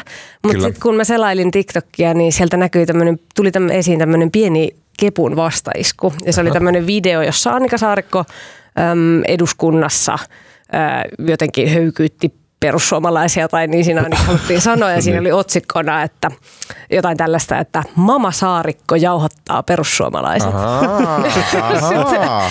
Mulla tuli mieleen tämä TikTokin niin kuin Mama Saarikko. Kato, kato, joo. Ja, ja se on hauska muuten vielä, mä oon samaa mieltä, Saarikko, Saarikko oli siinä musta tosi hyvä. Hänhän on, niin kuin, hänellä on myös kyky ottaa se niin kuin, tavallaan, hän puhuu tavallaan, että siihen on muiden vaikea niin kuin, huutaa päälle, että hän puhuu niin kuin koherentteja lauseita ja niin tiiviisti, Joo, siihen ei hän pääse oikein väliin. kyllä. Mutta kiinnostavaa tässä on se, että viime viikolla Saarikko ja keskusta ilmoitti, että heille ei käyttää nykyinen hallituspohja vaalien jälkeen, että he eivät lähde niin kuin tähän Marinin touhuun enää megeen. Ja sehän niin kuin myös vapautti tavallaan, että hän ei tarvitse yrittää esittääkään, että saman hallituksen valtiovarainministeri ja pääministeri olisi niin kuin mistään samaa mieltä. Eli kyllähän siellä on nyt niin kuin hauska nähdä, miten se niin kuin, hän nyt pääsee sydämensä kyllyydestä käymään sen Marinin kimppuun, mitä hän ei ole voinut neljään vuoteen tehdä. Kyllä, näin on. Ja se näkyy. Jännittävää. Mun mielestä Saar... T- mä en tiedä kuin edustaa. Mun mielestä Saarikko on aina ollut vähän, siis fik, niin kun, hän osaa ottaa sen haltuun ja alkaa puhua ja pystyy sille, niin kun, on semmoinen presence, mutta hän on jotenkin teennäinen. Jotenkin siinä on joku semmoinen, niin kuin, hän vaikuttaa semmoiselta niin kuin lukion äidinkielen Maikalta, joka puhuu oppilaille. Että siinä on joku jännä semmoinen niin kuin öljypintainen teennäisyys. Että hän ei vaikuta silleen aidolta, kun hän puhuu. Tota, tuossa oon kyllä vähän eri mieltä. Ja toinen, mitä mä, must, must, purra oli, must purra oli kyllä ihan hyvä, tai oikeinkin hyvä. Ja musta siitä purrasta niin kun, ja mikä varmaan näkyy myös näissä muissa tenteissä, että sehän on niin kuin, Persut on tehnyt paljon vaaliohjelmia ja Purra osaa ne kaikki ulkoa. Että sille mm. tavallaan sille jää niin kuin, tavallaan, että tuon tavallaan mikä politiikan lohko tahansa, niin Purra pystyy sinne kyllä tavallaan Sanomaan, että maan motiivi. Niin. niin, että hänellä on itsellään tosi olennainen ö, osa myös siinä niin kuin niiden asioiden linjaamisessa ja ohjelmien tekemisessä. Kyllä. On, hän on mukana ja hän on myös entinen puolueen niin kuin tämmöinen, mikä ohjelma, mikä se nyt olikaan, suunnitte, poliittinen suunnittelija vai mikä se oli. Mm. Mm. Purha yrittää välillä käyttää sitä Jussi halla semmoista niin kuin hyvin, hyvin, hyvin äärirauhallista lähestymistapaa, missä hän, niin kun, jos häneltä kysytään, niin hän pitää 15 sekunnin tauon ennen kuin vastaa, jolla hän niin kuin, ottaa sen tilan mm. itselleen. Kyllä. Mitä olette mieltä niin kuin, tälleen purrasta esiintyjänä? Musta hän oli aivan niin kuin, Musta. vakuuttava. Osasi niin kuin, vaikuttaa asiantuntevalta. Osas, ja oli se... niin kuin rauhallinen ja oikeastaan nyt kohta, missä hän kiihtyi, oli tosiaan se, kun se Lee Anderson syytti, että maahanmuuttajat tekee politiikkaa näillä maahanmuut... perussuomalaiset tekee politiikkaa maahanmuuttajalapsilla. Ja Purralla on semmoinen niin kuin, noissa tenteissä, kun se tulee niin kuin lähikuvaa, niin, niin hän, se teki hänen puhetapansa, että hän ei kauheasti liikuta alaleukaansa. Mm. Että se on jotenkin semmoinen niin kuin, tämä ei ole niin kuin sinänsä moite, mutta siitä tulee vähän semmoinen niin kuin me, robottimainen, mekaanimainen, mekaaninen jotenkin se puhetapa, mutta niin kuin, sille ei varmastikaan voi mitään, mutta musta pärjäsi hyvin. Tässä mainittu uh, Lee Anderson oli mun mielestä, oli kyllä taas tosi hyvä hänessä näkyy tosi paljon se, että hänellä ei mitään kiinni tässä. Vasemmistoliitto tulee saamaan sen saman 8-9 prosenttia. Eikä pääse hallitukseen, vaikka tapahtuisi mitään. Niin, ja sitten tämä on hänen niin kuin viimeiset vaalit puheenjohtajana ja sen jälkeen hän siirtyy takariviin ja, ja tota, perheenäidiksi. Niin. Mm, ja hän oli tosi omillaan siinä koulutus, koulukeskustelussa opetusministerinä, niin hän kyllä niin kuin selvästi os, osasi asiat ja niin kuin kyllä. Oli, se oli hänelle niin kuin he, helppo Kyllä. osuus siitä tentistä. Kyllä. Vähän niin kuin tätä tentin aihevalintoja, en nyt sano, että olisin itse osannut missään nimessä tehdä parempaa tenttiä, mutta tämä niin kuin koulukeskustelu, kun se käytiin nimenomaan koulusoppailusta, niin se on niin kuin todella niin kuin pääkaupunkiseudun ja, ja Etelä-Suomen niin, se on, aihe. Se on niin kuin vähän on, melkein Helsinki-ongelma. Se, se, se, ei niin muualla välttämättä lyö läpi. Niin, että se voi olla kans, että miksi se keskustelu ei jotenkin Mutta sekin on vähän kuin vaikea, jos kumminkin on niin kuin tavallaan saman kiinnostavia teemoja on kauhean monta, jotkut pitää valita. Että kyllä minusta myös metsistä olisi voinut puhua vaikka kuinka paljon enemmänkin. Nimenomaan, ei, metsiä. Mä, olisin kaipan, ka, mä kaipasin siis ei, metsäri. Herra Jumala. Siinä on kaikki. Metsäriita. Metsät on, metsät on most para- boring of ei, metsät. Se on asia, mille oikeasti seuraava hallitus niin kuin Katsokaa, täytyy tässä tehdä, on kasvi, joka kasvaa. Seuraava hallituksen täytyy päättää, tehdäänkö jotain vai ei. Sitten omist, omistamisen oikeus ja niin kuin siitä olisi saanut hyvän riidan aikaisemmin. Sen sijaan, niin, sen sijaan, että tämän polttomoottorin Se bensa-asia oli vähän, vähän, vähän erikoinen. Ja... No niin, nyt eteen, eteenpäin. Okei, okay, uh, vielä lyhyesti keskustellaan. Uh, mä sanoin, että yhdestä typerimmästä riidasta, mitä, mutta kuitenkin sitten ehkä, ehkä ei. Ehkä mä nyt vähän liiottelen. Uh, kymmenes päivä maaliskuuta pääministeri Sanna Marin ja mm, ympäristöministeri Maria Ohisalo olivat käymässä Kiovassa. He olivat siellä uh, Ukrainan presidentti Zelenskin pyynnöstä Mm.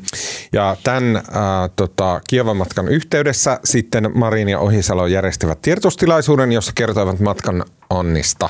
Siinä käytiin läpi muun muassa sitä, että Suomi äh, alkaa yhteistyöhön Ukrainan kanssa ympäristöasioissa, joissa niin kun on tarkoitus nimenomaan siivota näitä sodan ää, tuomia ympäristöhaittoja ja tuhoja ja selvittää niitä ja näin päin pois. Mutta sitten totta kai suuri osa pommituksesta liittyy pääministeri Sanna Mariniin ja tässä yhteydessä STT kysyi ää, pääministeri Sanna Marinilta näin. On esitetty, että Ukrainalle pitäisi tässä vaiheessa antaa tehokkaampaa aseistusta, kuten hävittäjiä, ja että niissä viivyttely maksaa ihmishenkiä. Mikä on sinun kantasi asiaan? Marin vastasi seuraavalla tavalla. Itse näen, että hävittäjistä varmasti tullaan keskustelemaan. Eri maat puntaroivat ja arvioivat sitten omia, omia kykyjänsä tämän kaltaista aseapua toimittaa. Mielestäni myös Suomessa tätä keskustelua voidaan käydä. Me tiedämme, että me olemme tehneet päätöksiä uusista hävittäjistä jo aiemmin. Me tiedämme meidän tulevien hävittäjien aikataulun, millä saamme niitä Suomeen, ja kyllä me voimme mielestäni käydä keskustelua myös Hornetien osalta, olisiko mahdollista Ukrainaan luovuttaa, minkälaista koulutusta se kenties tarvitsisi Ukrainalle, sitten, että Suomi voisi osaltaan tässä auttaa, mutta mitään päätöksiä ei ole tehty. Ja sitten Marin tavallaan jatkopuheenvuoronsa aikana toisti nämä samat ajatukset, että keskustelua voidaan käydä, päätöksiä ei ole tehty, mutta että tätä on syytä käydä. Ja sitten viittasi tähän Hornettiin ja näihin aikatauluun, niin Suomen uusi hävittäjä ja näin päin pois.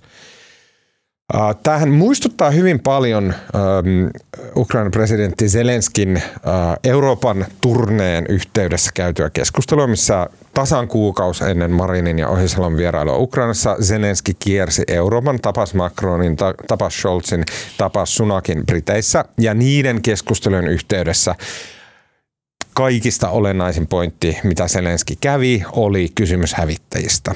Joten Pääministerillä väistämättä oli tiedossa se, että tämä on jollakin tavalla läsnä oleva kysymys myös tässä, kun Suomi vielä vierailee Ukrainassa ja että se on keskustelu, jota he tulee käymään Zelenskin kanssa, koska tämä on selkeästi ollut Zelenskille painava asia ainakin viimeisen kuukauden ajan. No käytännössä sen jälkeen, kun Leopard-panssarivanuihin tuli jotain selvyyttä. Joten ei voida ainakaan ajatella, että tämä kysymys olisi Marinille tullut puskista. Hänellä täytyy olla tähän jonkunnäköinen mm. kanta ja tieto. Mm. Tässähän niin kuin, se lausunto ei muuten olisi ollut mitenkään ihmeellinen, mutta se syy, miksi, miksi tämä niin kuin kohu tästä syntyi, niin oli se taikasana Hornetit. Niin kuin, että, se oli se kohta siinä, mäkin kuuntelin tänään uudestaan sen Marinin kommentin, niin se oli se kohta, missä oli sellainen oho, niin kuin, että, to, että se sanoi sen sanan, mm. koska sitten se tekee siitä konkreettista ja myös niin kuin, sit me tiedetään, että okei, puhutaan Horneteista, no niitä voidaan luottaa aikaisintaan 26, mitä Marin ajattelee, mm. jatkuuko sota, ajatteleeko se, että sota jatkuu niin pitkään, ajatteleeko se, että meidän pitää jotenkin luovuttaa meidän puolustuksesta ne Hornetit nyt jo. Just niin kuin, että se, se, just se avasi tämän niin kuin kysymysten tulvan. Ja saanko, saanko niin kuin mun mielestä toi on just pointti. Se kysymysten tulva alkoi siitä, että Hornetit, ai nyt jo, ja sitten vähän niin kuin vähän silleen, että ah, mutta eihän meillä edes ole vielä niitä F-35, niin kuin, että mitä ja näin. Ja sitten, että täytyy, niin kuin, että, että nopeatapa niiden pitää mennä sinne ja tämmöinen fiilis.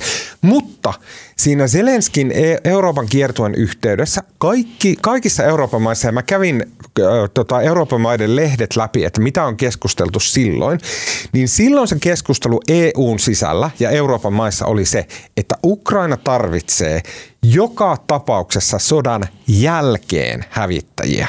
Eli sen jälkeen, kun Venäjä on vetäytynyt Ukrainasta, niin Ukraina tarvitsee hävittäjiä ja Euroopan täytyy niitä Ukrainalle toimittaa. Ja mä hyvällä luennalla Marin on ollut tässä keskustelussa, että tämä on se keskustelu, mitä Marin on käynyt esimerkiksi Selenskin kanssa, että sodan jälkeen sitten kun Ukraina on voittanut, niin Nyt Tuomas Syvä, nyt sä jotenkin sun Marin fanitus menee niin pitkälle. Sä ymmärrät sitä liikaa. Sä ymmärrät nyt ihan liikaa, että olihan toi moka. Mm, ja niin kuin miten niin? Siis mun mielestä niin kuin tavallaan totta kai voi keskustella, niin kuin mitä Horneteille tehdään ja tavallaan tota, tästä siirtymäajasta ja näin. Mutta ehkä tuommoinen keskustelu kannattaisi aloittaa jossain muualla kuin Kiovassa. Mutta kysymyshän esitettiin hänelle lehdistötilaisuudessa, hän piti vastata No miksi se piti, laittaa ne Hornetit siihen. Se koko, se koko se niin lausunto niin kuin, ilman Hornet-sanaa niin olisi Kyllä, ja niin kuin tavallaan se konkretisoi sen, ja tämä on niin kuin, myös, niin kuin, ei ne hävittäjät ole semmoisia, niissä on, niihin tarvitaan aseet ja niihin tarvitaan vaikka mitä järjestelmiä, ei ne ole semmoisia, että ei se vaihtoehto ole, että romuttamolle tai kiovaa, vaan se on niin kuin pitkä prosessi ja se on monimutkainen asia. Ja niin kuin, musta niin kuin, ja nyt mä puhun mistään niin kuin ulko- ja turvallisuuspoliittisen johtamisen niin kuin järjestyksestä, vaan niin kuin musta niin kuin heittoja ei pitäisi tehdä kuitenkin näin vakavassa asiassa ja vakavassa tilanteessa, jos puhutaan nimellä Horneteista. Ja siis mun mielestä niin kuin, musta on niin kuin epäreilua, tai meidän lapset sanoisi epää niin kuin, tota, ukrainalaisia kohtaan. Miksi niin kuin tavallaan lupailee jotain, minkä toteutuminen on hyvin epätodennäköistä. Ja niistä Horneteista voi keskustella, mutta keskustelu olisi kannattanut aloittaa kyllä Suomessa. Kyllä, Ukrainassa sanottuna se kuulostaa lupaukselta. Ja ihan samaa mieltä, että mm, mun mielestä on ihan sama, niin kuin, että onko tämä nyt pre- presidentin vai pääministerin rootel, tai onko tässä rikottu Kyllä. jotain tämmöistä ulko- ja turvallisuuspoliittisen johdon keskinäisiä asioita, koska siis niin kuin tyhmää toi oli joka Se tapauksessa. oli tyhmää, se oli moka. Täysin sit- eri mieltä. Mutta sitten tää, tästä noussut kohu taas kertoo, että vaalit on lähellä ja tavallaan tämä kauhean melskaaminen ja rienaaminen tässä. Mutta siis musta se oli Marinilta harkitsematonta ja tuommoista ei pitäisi tehdä. Mutta jos, siis asiahan on näin. Niin miksi sä sitä käyt vastaan? Si- Ei kun asiahan on näin. Suomi on tehnyt päätöksen, että otetaan F-35. Suomelta jää just sinne tulevaisuuteen, mikä on se keskustelu, mitä käydään hävittäjistä Euroopassa. Suomella jää ö, Hornetteja yli. Mä oon sata varma, ö, ei ole tietoa, mutta mä oon sata varma, että tätä keskustelua on käyty myös Ukrainan suuntaan, tai ainakin Ukraina on käynyt Suomen suuntaan tätä keskustelua. Se on läsnä.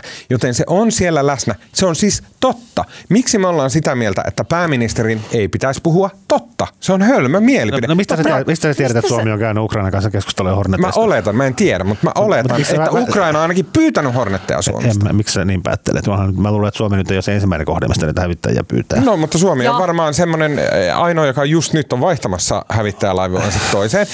Ja O- syy Oli näin sille- tai ei. Mutta siis mä, mä oon ihan varma, että tämä on totta.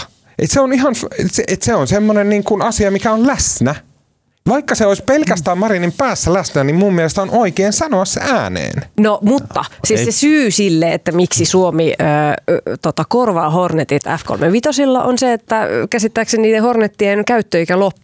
Kyllä. Ja, ja niin kuin, että et, et ei ne ole niin kuin enää sitten mitään sellaisia vuonna 2026 niin kuin sellaisia jotenkin super ö, kunnossa olevia. Onko ne edes turvallisia silloin? En ole niin kuin sota-asiantuntija nyt. No nyt mutta, mutta niin kuin, että onko se edes realismia? Ja eilen tässä Maikkarin tentissä kysyttiin puheenjohtajalta, onko realismia, että Suomi antaisi nämä Hornetit sitten, äh, kun niiden käyttöikä loppuu. Ja Marin itsekin epäröi siinä käden nostamisessa, vaikka tämä oli niin kuin häneltä perässä. Niin, mutta emme, Niin kuin se ei välttämättä...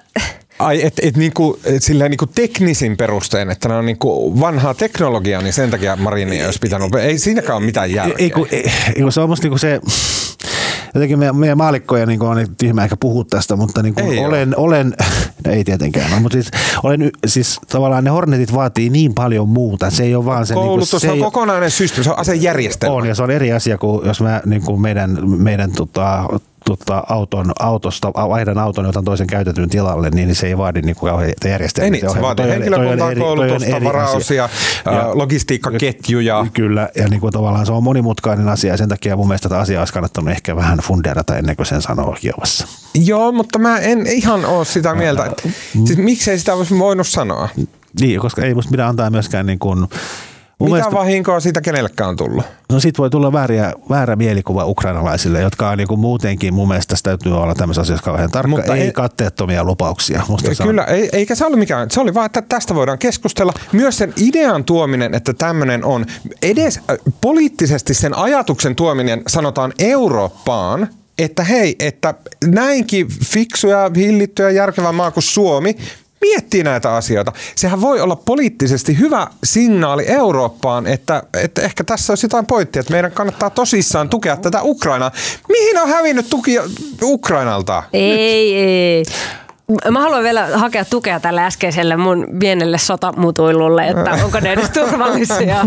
Ja Hesarin Nojatuoli kenraaleista on kuullut, mutta nyt meillä on nojatuoli ylivääpeli mekaanikka täällä. Mutta myös, myös Hesarin mainiossa Ukraina-studiossa tota, Ukraina sotaa paljon seuraava John Helin oli sitä mieltä, että, että kun Hornetit pois, poistuu käytöstä, niin siinä vaiheessa niin kun nämä suomalaiset Hornetit on käytetty hyvinkin loppuun. Ja hän ehkä käytti jotain vähän värikkäämpää Niin on käyty nolla sotaa. Mä oon tähän väliin sanoa, että siellä kun mä alkuun kerroin, että mä olin siellä kumous ainejärjestön vuosijuhlissa, niin mä istuin John Helinin vieressä.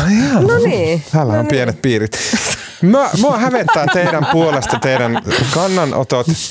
Äh, no, Tuemme Ukrainaa. joo. Tuemme ja tuemme sitä, että pääministeri miettii, mitä sanoo.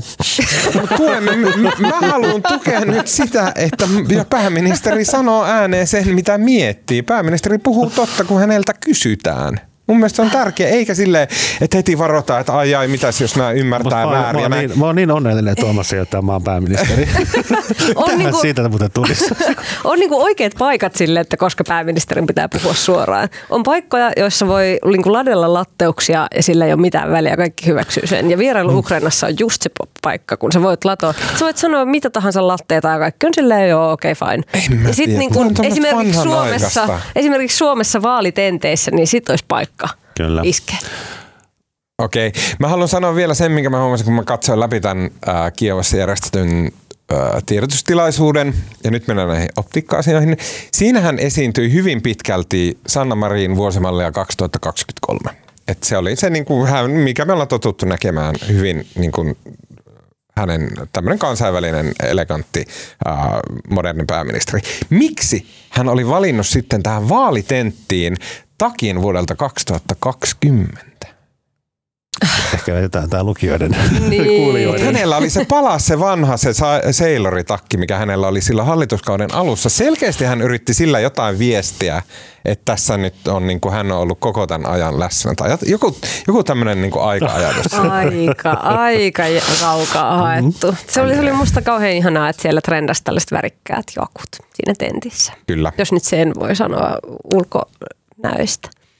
Okei, äh, tota, sitten kun, mm, tota, sitten kun, kun, kun, kun, kun äh, suuntaatte perjantaina joko lähikauppaanne ja sen tota, etnisten herkkujen osastolle ostatte sieltä kaikkia tu- turkkilaista hyvää ja, ja tota, ää, juhlakakkuja ja, ja tota, leivonnaisia ja, ja baklava, onko se turkkilaista? Ei, kun sehän on just kreikkalaista. Uh, no niin, poistetaan toi. Tota, ähm, tai sitten äh, menette rakiryypylle lähibaariinne juhlistamaan Suomen maagisesti toteutunutta NATO-jäsenyyttä. Niin milläs rupeatte sitten tota naapuripöydän turkkilaisia viihdyttämään, minkälaisilla? Mä voin aloittaa. Tota, mä sain, mä sain tota, eilen, eilen tota, tuolla Matti Apusella ja Mika Malirannalla, jotka molemmat ovat tuttuja, hyviä tuttuja, niin, niin lähettivät, heillä on siis podcasti M&A, joka on tämmöinen talous, talousaiheinen ja talouspolitiikka-aiheinen, ja he ovat tehneet paidan, mulla on se päällä, uuden paidan, se lähetetään mulle eilen. Eikä. Tässä lukee mitä Kalmari, mä esittelen sitä studiossa, Kalmari Union. Tämä on Kyseessä on tämmöinen niinku, äm, niinku, silleen niinku kuuman bio, pinkki-violetti äh, teepaita. Tosi värikäs ja siinä on tosi keltaisella tämmöinen vähän vanhan tyylinen fontti, jossa lukee Kalmarin unioni ja sitten sen alla on tämmöinen hyvin mystinen tota, logo. Fontti on kuin se olisi Kalmarin unionin ajoilta. Joo, ja tämä johtuu siitä, he ovat usein puhuneet Kalmari Unionista, heidän mielestään tämä pitäisi palauttaa ja iskeä Suomi ja Ruotsia. Allekirjoitan, kyllä. Ja, kyllä. Ja tavallaan se on tämmöinen niin kuin pohjoismaisen hyvinvointivaltion puolustus. Se on hyvä podi ja kannattaa kuunnella, mutta oikeastaan mun varsinainen pointti on se, että niin kuin, Tuomas, missä meidän podin paidat on? Ne on myyty kaikki. No lisää. Ai lisää paitoja? No noillakin, noillakin ne on iso paino, josta ne jakelee kansalaiset. Tuolla kadulla ihmiset kulkee M&A podipaidoissa ja Kerta tota, nämä on tämmöisiä niin kuin haluttuja paitoja, joita ihmiset kaipaa. Ja mä luulen, että nyt Tuomas, nyt me paidetaan tehdä meille paidat. Tehdään paidat. Mä ja mun mielestä, mun, me puhuttiin tästä ennen meidän pikkujouluja ja mut, mut, mä lievästi harmittaa se, koska mun ehdotus oli se, paidan tekstiksi oli se, että mennään eteenpäin, mikä on viittaus näihin mennään eteenpäin kommentteihin. Mutta eihän me voida tehdä sitä enää, kun kepu, kepu vaalilause on Sen saa eteenpäin. kepulta jo valmiiksi. Mutta meidän pitää keksiä joku hyvä slogan ja nyt Tuomas, toimintaa, tuhat paitaa. Tuhat paitaa. Joo. Verkkokauppaan myyntiin. Laitetaanko rahat omaan taskuun? Sovitaanko tässä näin? ei Ei, kerrota. sotketa Helsingin Sanomia tähän. Jaetaan kolmeen Pekkaan. Neljään Pekkaan otetaan Salla mukaan rinkiin. Joo, ja, Joo. vai lahjoitaanko Ukrainaa? Ei kun mä Ostetaan yksi tota Hornetti Sanna Marin. Lähetetään se Ukrainaan. Jos tähän suostuttelimme, I'm in. Joo, kyllä. Okei, okay, uh, joo, tehdään paitoja. Sovitaan. Yes, jee, jee, jee. Onko se Tuomas seuraava? Uh, tota, voin olla. Joo, mä haluan nimittäin suositella ihmisille, että katsotte YouTubesta OpenAIin kanavalta äh, GPT-4 Launch Demon, eli tämän erittäin kuuluisan ChatGPTn äh, sitä pyörittävä konsortio sen takana, eli OpenAI, äh, on julkaissut tai on niin esitteli äh, tälle niin kuin, äh, devaajille julkaistavan äh, GPT-4 tekoälynsä, joka on silleen noin, se on, se on niin kuin kymmeniä tuhansia kertoja vielä rikkaampi, parempi voimakkaampi, kyvykkäämpi kuin tämä täysin maaginen chat GPT, joka perustuu GPT 3.5 tekoäly, tekoälyyn. Se on hyvin vaikuttava oli se demo. Se on ehkä vaikea kuvata niin kuin mikä siitä teki niin vaikuttavaa, mutta se oli se, se niin kuin tekoälyn päättelykyky oli aivan uskomattoman kova. Ne teki siinä, semmoisia esimerkiksi, antoi sanotaan niin monen sivun tekstin ja sitten pyysi tätä tekoälyä summaamaan sen tekstin, tekemään siitä tiivistelmän, mutta sillä tavalla, että tiivistelmän jokainen sana alkaa kirjaimella G joka on sille älyllisesti ja kielellisesti super vaikea tehtävä. Ja se pystyy tekemään siis silleen niin kuin jostain aihepiiristä silleen täysin ymmärrettävän ja järkevän tiivistelmän sille, että joka sana alkaa sanalla G. Sitten ne vaihtoi sitä kirjainta ja se teki saman sanalla Q, mikä on selkeästi semmoista, mihin kukaan ihminen ei pystyisi koskaan. Sitten siellä oli semmoinen kummallinen hetki, missä se niin kuin, se OpenAIin heppu, niin se oli silleen, että jo, että okei, että jos hän haluaa niin perustaa bisneksen, missä on tota, tai se taisi olla joku vitsisivu tai tälleen, mutta että hän tarvii nettisivut.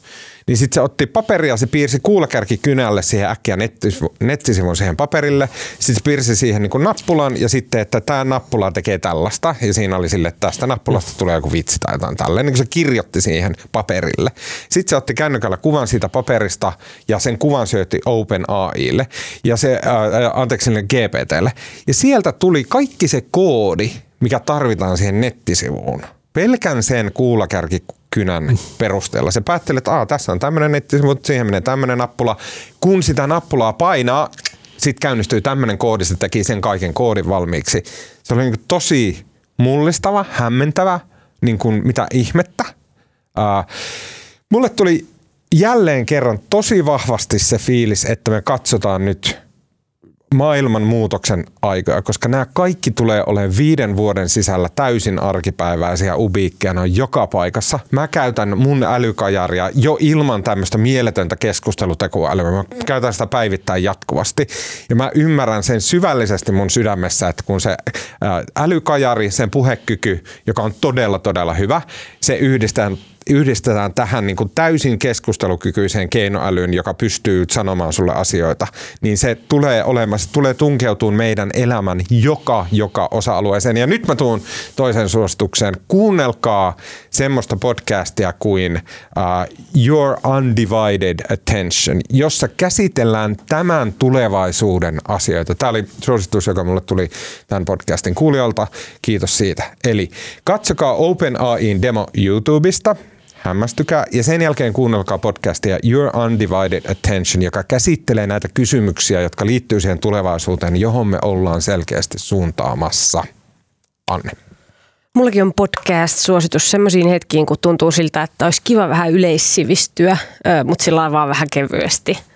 Ja tota, mikäpä olisi, tuntuisikaan yleissivistävämmältä kuin historiallisten kadonneiden kaupunkien kulttuurit ja myytit. Ah, ihanaa. Ja, tota, Yle, Yle Areenassa on, on Ylen tämmöinen tota, ohjelma, podcast nimeltä Kadonneiden kaupunkien jäljillä ja siinä käsitellään, että oliko Babyloniassa oikeasti riippuvia puutarhoja ja millainen oli muinaisten egyptiläisten jääkaappi muun muassa näitä kysymyksiä. Upea. Ja ne on sellaisia ei liian pitkiä jaksoja, pieniä jaksoja, joissa käväistään jos aina yhdessä historiallisessa kadonneessa kaupungissa. Ja siitä niin kuin alaan mahtavan ö, perehtynyt ö, tutkija kertoo aina, että minkälaista oli jossain tietyssä vaikka jossain egyptiläisessä kaupungissa. Tiedättekö, kun joku tutkija on perehtynyt ihan sairaasti vaikka johonkin Deir el Medinaan, faaraoiden haudankaivajia, lakkoja ja ö, ö, jääkaappeja. Niin kuin, että tiedättekö sen, kun joku ihminen tietää kaiken Kyllä, Deir se on el, ihanaa. el Medinasta. Se on ihastuttava ja ihanaa. Se- Mahtava niin, suositus. Kiitos Anni. Okei, siinä kaikki tältä erää. Äh, tota, kiitos äh, AKH, Kiitos. kiitos MJ. Kiitos. Minä olen TP ja äänen ja kuvan ja kaiken muun mahtavan meille tekee tällä viikolla JE. Lähettäkää meille palautetta osoitteeseen at uutisraportti ja myös sähköpostilla, jota on tullut kiitettävästi. Ja, ja pri, privaviesteillä Twitterissä ja IG otetaan vastaan. Ja hei, tehdäänkö sillä tavalla, että kuullaan jälleen ensi viikolla?